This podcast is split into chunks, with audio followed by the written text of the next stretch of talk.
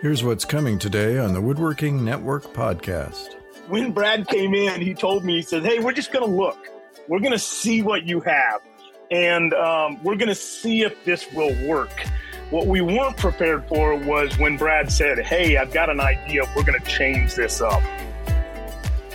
Welcome to the fourth season of the Woodworking Network podcast and a new episode.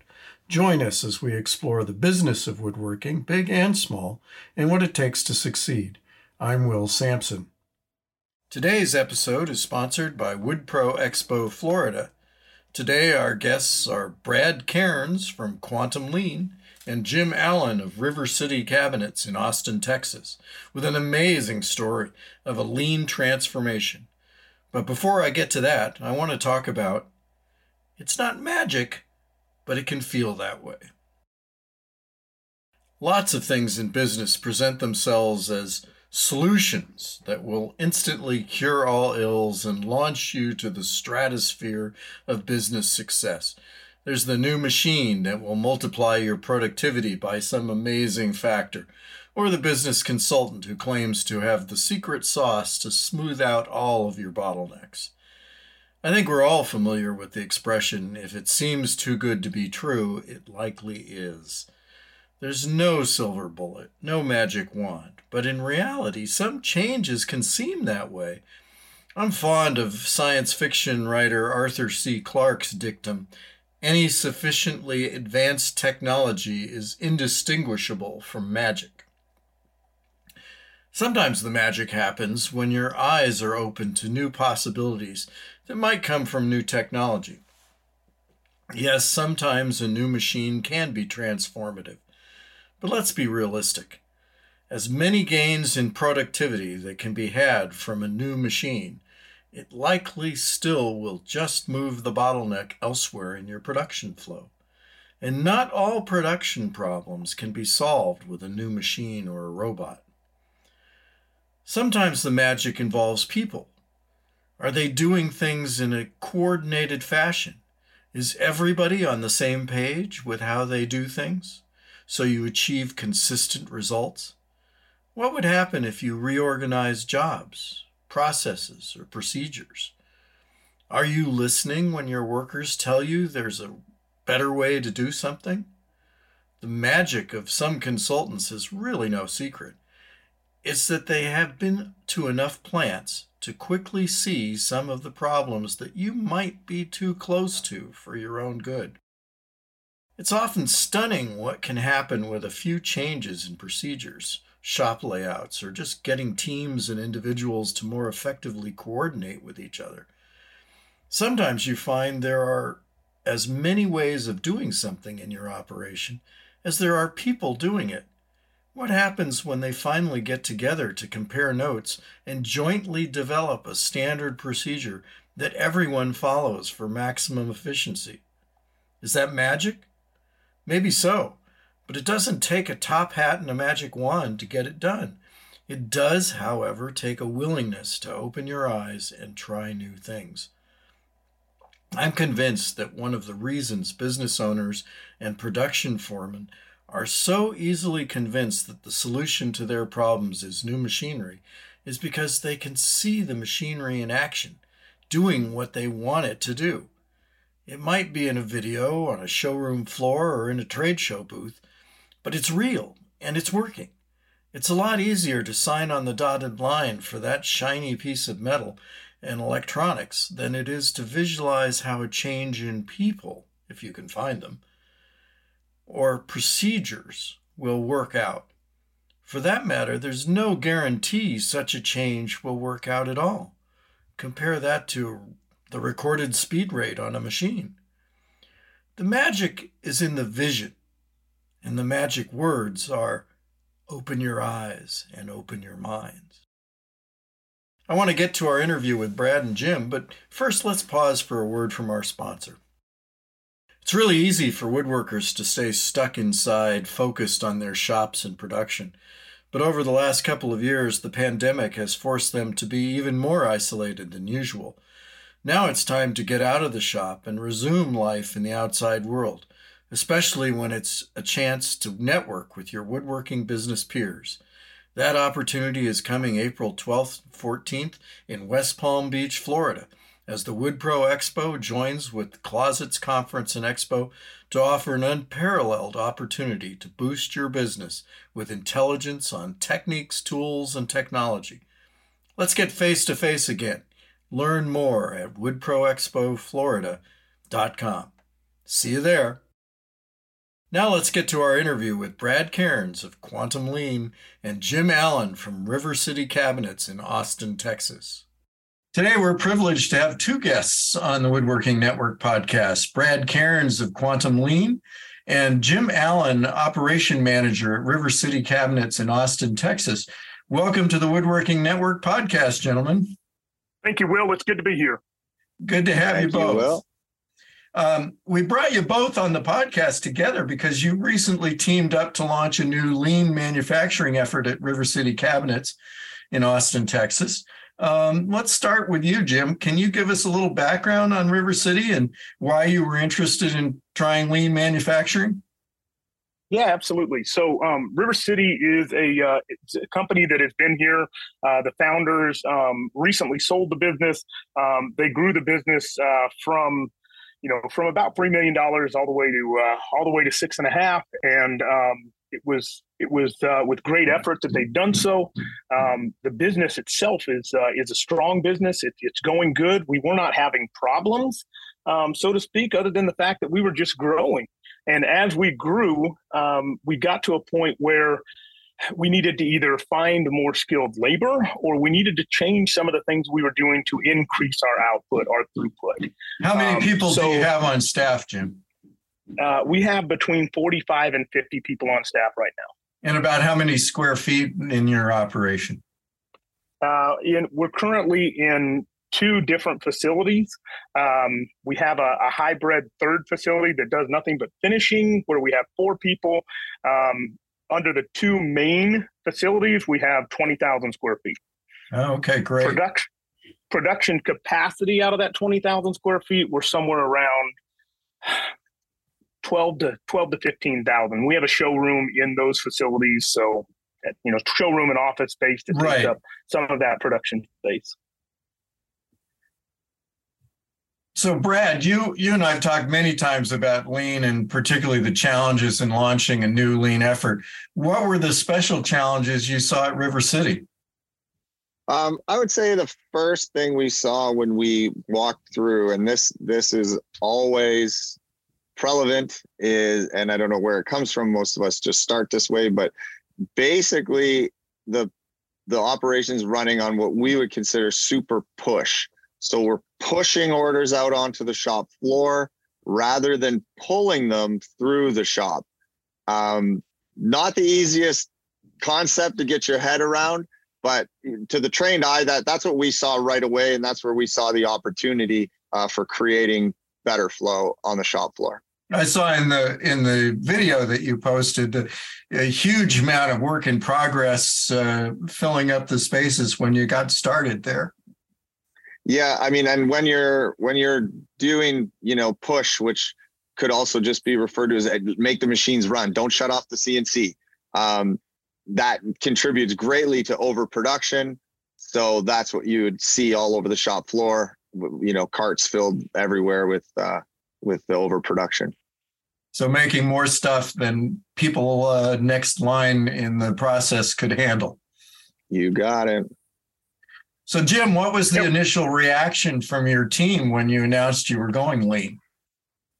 Um, well, so Brad, uh, I asked Brad when uh, when we signed up with him to to go lean. I said, "Hey, what can I do on my end to help this be successful? What what are some what are some ways that I can catch this to our employees to make sure that they're on board with it?" Um, he gave me access to something called Two Second Lean, um, and I encouraged everyone in our plant uh, to and everyone in our organization. So all 50 people, I encouraged them. I said, "Guys, here's a free book. Read it." So we got the book for him. Um, Brad gave us a resource that was an absolute free resource.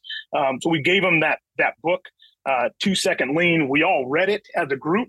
I had about 28 of my 50 folks read it. So um, over half um, read it, and you know they they were a little bit prepared for it. Um, I don't think we were prepared for what Brad did, though. So when Brad came in, when when Brad came in, he told me he said, "Hey, we're just going to look. We're going to see what you have, and um, we're going to see if this will work." What we weren't prepared for was when Brad said, Hey, I've got an idea. We're going to change this up.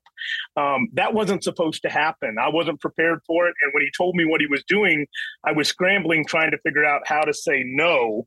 Um, but he didn't give me that option. So we just changed it. Uh, he'd already gotten with the other uh, with the other guys in the shop, the shop foreman, as well as the uh, as well as the lead uh, um, on in the department.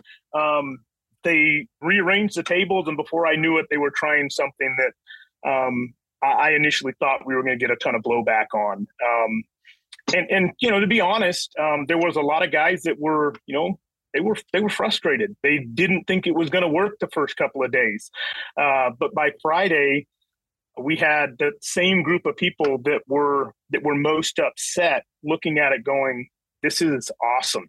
This is amazing." I That's can't great. I'm going to stop you there a little bit, Jim, because I want to I want to build it up a little bit more to till we get to the the conclusion. Now, Brad, sure. I know that both you and your uh, quantum lean colleague Lynn Thomas were were active in the this launch. Now, she was conducting classes, right, at the while you were working with the guys in the back shop. Yeah, so I mean, and that's that's her specialty. She's an unbelievable trainer. So we just um, set her loose to to train everybody in the facility. So, like Jim said, so that what's coming at them is not a total surprise. They've been exposed to it in the classroom. Now, let's put it to work out on the shop floor. Um, so, generally, we're not that aggressive in terms of like training and changing the flow all in the same week. So that was that was a bit of a shocker for all of us. But it it kind of is just starting to fall into place like that, and we thought, well, we're both here. Let's just rock and roll. And so uh, that's kind of how we tackled it. And yeah, it was it was a lot of work. It was exhausting for Lynn. She's running three classes a day to make sure that we don't shut down the factory and everybody's getting that introduction to lean training. So um, yeah, it was it was a it was a crazy week. That's for sure. Now, Jim, I uh, so we everybody understands how you were working before uh, things got changed and mixed up. Um, you you in your assembly process, you were running all a bunch of individual benches with individual guys assembling stuff separately. Is that correct? Right. Um, the easiest way to say it is we had a bunch of silos in the shop. So um, everything we did was by the dollar, meaning um, you know what what you can manufacture. Uh, we we know what we had to make per uh, per day in in dollar sense, not in cabinet box sense. So, uh, translating that to the shop floor, hey, you guys need to build X number of boxes in order for us to be profitable a day, um, was very difficult. Um, it was also very difficult for them to see what took place from from one bench to another bench when they were working on a given job. Um, it's, it's silos. So you'd have one job and 13 different people working on different parts of that job as opposed to a team working on an entire job. Um, well, but that, for us, that, that's what made sense. Yeah, well, that that gets you the problem of of you know a guy thinks he's doing really doing great for the company because he's making yep. a gazillion parts, and the next guy in line can't use a gazillion parts, and he only right, needs so that was the argument. twenty five. Exactly, Will. And so that was the argument. So so part of the argument was uh, initially when Brad was talking about doing what Brad did um, or showed us to do, uh, he uh, we had this argument from some of the guys in the on the shop floor. They were like, "Well, I do a really good job. Like my cabinets, I never have problems with." and I can build six or seven cabinet boxes in a day. And Pete over here can only build one cabinet box, and that one cabinet box he does isn't as good as my cabinet box. So that was part of the argument. They're like, well, you know, why are you going to handicap me and strap me next to Pete, who could only build one cabinet box and he doesn't do that good of a job? So overcoming that hurdle was uh, was part of the was part of the battle, helping guys see that listen, quit working in a silo and start working as a team. Because if you work as a team, not only does the quality of the entire company go up, but the the volume that you produce goes up. It just just seemed counterintuitive, Will. So, so Brad, what what did you do? You just you just rearranged the furniture and and changed the roles of how these guys worked, or what? You know, what what was the deal? Okay, so the the the fancy term is connecting processes. So rather than like Jim said, everyone's working in their own silo, doing their own thing, uh, totally unbeknownst to what people beside them or around them are doing. Um, we created a line. We just took all of those workbenches and put them all together in a line and started the box at the beginning and let it run down the line. And as fast as you can get your portion of it done, you pass it on to the next guy.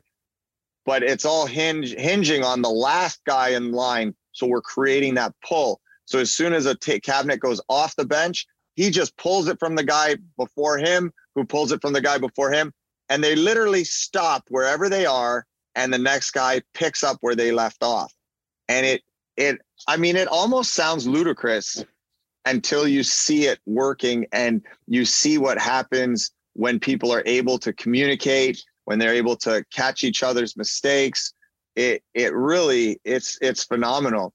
And if you watch the the video um or you read the comments from the video you know some people are like oh you're you're stifling people's creativity by by making them a factory worker you know and and Jim, you could probably comment on this in, a second, but I couldn't disagree more. I couldn't.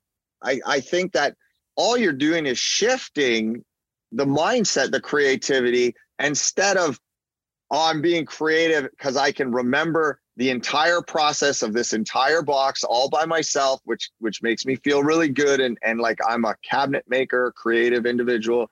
To I'm working on a team. Now I'm going to use that creativity to help the team. I'm going to use that creativity to improve the process, not necessarily using all that creativity to remember 400 steps of building a cabinet. Does that make sense? Oh, absolutely. Yes.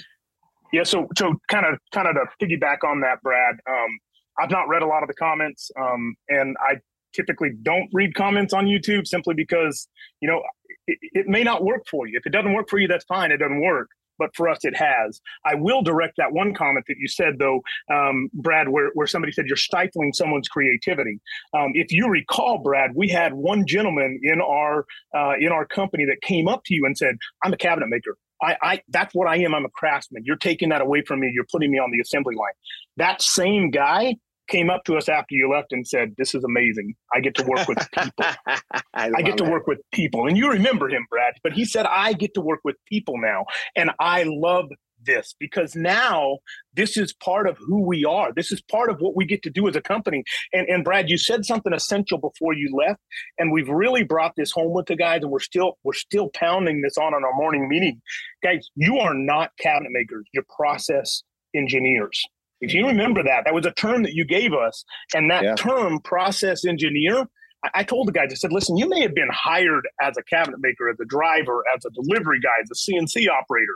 Just throw that stuff out of the window. It, it doesn't matter anymore. You are a process engineer.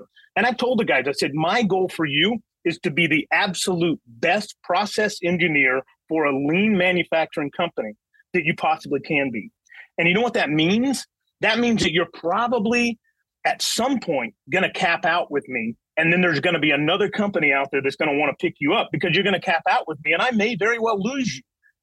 But that's okay because I'm building value to who you are as a person because that's what lean is. Lean is about building value for people more so than the organization. The organization benefits from it, but it's really about people. And that was one of the key points. Sorry, sorry Will, that um, that when when we originally started talking with Jim and, and his team, we're getting pretty good at vetting customers and knowing who's trying to get into lean for the wrong reasons. We just don't even mess with that. Um, but when we found out, you know, it became pretty apparent pretty quick that Jim was all about the people. We're in, you know, we're on an airplane, we're coming there. That because that's that is the reason. That is the only reason. So, how long did it take you to get the line organized and running? Was there any additional equipment involved, or just um, rearranging the yeah. furniture. we, we we truly like one of our one of our our missions is not to spend money. You know, like we're like we're gonna do more with exactly what you have. So let's we literally, like you said, just rearrange the furniture and change the way we approach the work. Now, of course, we can spend a ton of money and and improve this thing going forward. But for that for that week, I would say, Jim, you can comment, but I, I, would say it would be hard to say how long did it take us to get it going because every time we got going, three more guys got pulled out for training and three new guys got put in from the training. Um, but the day that we were allowed to like turn this thing on and let it run, which was Friday when we had the whole team, it went. So by, you know, we, when did we start? Wednesday, Thursday, you know, Thursday we were heavily experimenting, and then Friday we're like, let's flip the switch. Is that accurate? Yeah, that's about right. Um, so Friday was really the kind of the tell-all day. Um, it wasn't the. It was still not a perfect day because we didn't, you know, we didn't have everything set up the way we needed it set up. Um, and then the improvement that we made from Friday to Monday and Tuesday I, am telling you, Brad, it was it was cool. It was really neat to see how guys transition from Thursday to Friday, into day Friday, Monday, Tuesday, Wednesday of the following week when you guys were gone. Just the ideas they came up with that made that line run that much smoother. So, so let's get some some numbers here. So, what did it do to your productivity just in that first week? Brad, I'm going to let you speak to the front end. So you saw what our numbers were before, because all I have and all I recall are the dollars.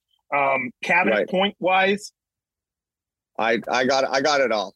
Um, so pre pre um, our our visit, the and and for people listening, you can't use this measurement as a a comparison to what your company is because you don't even know what we're counting as a box. So you can only compare our box count before and after. So don't don't say, well, I build a thousand boxes. The box count might vary from company to company, but um, when we got there, it was 16 boxes a day.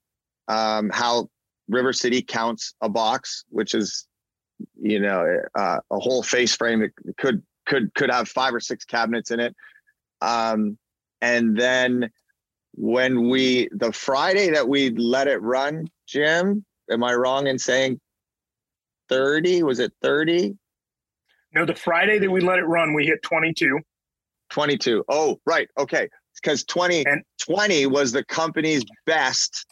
It, historically, was the company's best. Um, we had right. backslid a little bit to 16 in 2022 and 2021.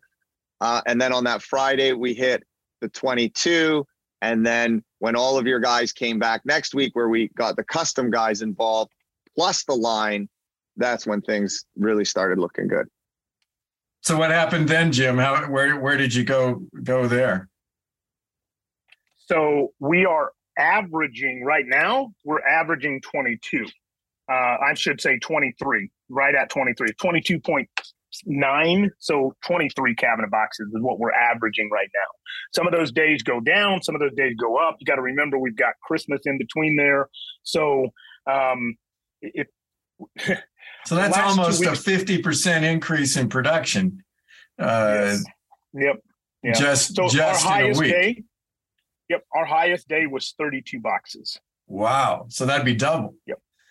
Yep. That's and, pretty and, amazing to flip that over into into dollars, what that looks like to go from um, 16, 16 to, to 22 was that's eight times four. Uh, that's $11,000 a day. Wow. Wow. Yeah. So yep. definitely significant. Yeah. So, so again, it's not, And this is what this is what we have to remember. It's not about the money. It, it was, it's a, I mean, it's a great, it's a great benefit, but it's about the throughput. How, how can we get more product out the door? Because at the end of the day, that, that throughput out the door translates to employees see product going out the door faster, working together as a team, and the attitude of the employees is substantially different than when it was just, hey, I'm a single guy here by myself on my own. Uh, nobody really depends upon me. They know that we depend upon them as a company to do what they needed to do, but outside of that, goodness gracious, um, now now when somebody doesn't show up, they they see dramatically just how much they're needed when when they don't show up or they have somebody who calls in sick or has somebody that uh, um, that that get you know that just decides to be late for some reason or another. There's there's innate value in them being here and they understand that now. Well there's a huge thing too that that doesn't get talked about when you increase productivity so often and that is the opportunity cost uh, and value that you get out of it. So now, you know, if if 16 boxes was what you were doing and you had potential new business that was would take you to 20 or 30, you couldn't take that on. But now you can. Correct. So, and and you know, that was one of the that was one of the things, Will, that that we found with Brad in the midst of all of this. I told Brad, I said, man, I called him at one point, Brad. I don't remember this or not, but I called you and Lynn both, and I was like, I don't know. No, man, we are so busy right now. I don't know that we can afford to do this. And Brad's response was, Brad's response was, fantastic. That's the best time. I'm like, are you kidding me? You're asking me to turn our shop upside down. Have you come in the midst of this when we're in the busiest time we've ever had? And he's like, it, it, it's only going to get better. And it truly did. Now, how long has it been since you initiated this change? When, when was this on the calendar? Uh, December second is uh, is the official day we kick the line into full into full uh, into full steam. So you're still at the early stages of this. We're we're talking in January, the first of January, a month later, basically, um, and you're you're making improvements yes. beyond that. Yep, yeah, so we are uh, we we are still again in the process of making all of this uh, come to fruition. Um, we are tracking on a daily basis what our box count is. Um, so yeah, we, we've got all that done. Um, but I mean, it, it's it's been it's been very very good for us. Uh, we we finished the year off strong. Uh, we're starting January with a uh, with a bit of a backlog that we are working through quickly. Um, so it's uh, you know, it's, it's really good to see. The guys are actually putting cabinet boxes together faster than we we've ever done, uh, to the point that you know we're now making other changes. So lean causes you to make other changes, right? Um, now, now our bottleneck is the is the CNC, believe it or not, um, where we're looking at it going. How do we get more cut on the CNC in a faster time to keep the line fed? We got to go to smaller batch sizes. Which you know, if you know anything about lean, uh, the, the the goal uh, written by uh, written by Eli. Um, again, Goldratt. Yeah. You, mm-hmm. Yep. Yep. You got to you got to bring all of that into smaller batches, and now we're look we're working on that. Our bottleneck is is obviously moving from one department to another. We're trying to uh, we're trying to tackle those things. Um, all issues that we knew we had, but trying to trying to figure out what those issues are, where they land, was very difficult. It's it's pretty pretty vivid right now. Yeah. A lot of that yeah. has to do with these changes. When I and talk to one of the things, talk oh, about lean to shops that have yet to adopt it, um, they're very skeptical about the huge improvements that are quoted by a lot of the lean experts and in some of the stories that we've run. Um, I'd like to hear from you both about how you can explain such boosts in productivity. Um, Brad, maybe you want to take a stab at it first there. yeah, I would I would I've come to the conclusion then just recently that um the more if let's say you have a business and and it's you're you're doing like five percent or less, you know, probably probably ropes in most woodworking companies. Um if you're not making counterintuitive decisions, then you're going to stay where you are because you're intuitively doing what you know how to do. And so if you don't get out of that, I think it was Weight Watchers uh, that ran an ad once that says if you could do it on your own, you would have already. And so right. sometimes it's just like it's it's like like Jim, he called us. He read the books. He knew about lean. He understood the concepts. But sometimes it just helps to have someone standing beside you that knows what they're doing holding your hand through the process, saying, "Don't worry, it's going to be okay. Don't worry, it's going to be okay."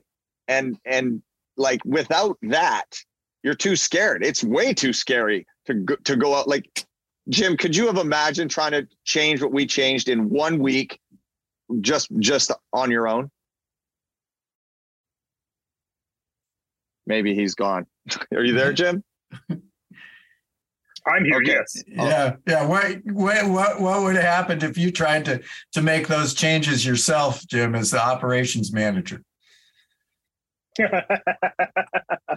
um, man, uh, you would have had a mutiny on your hands, right? I, I, I would have, I would have had a mutiny. You know, you know, um, there was a lot to be said. Um, Brad, um, Brad was the bad guy.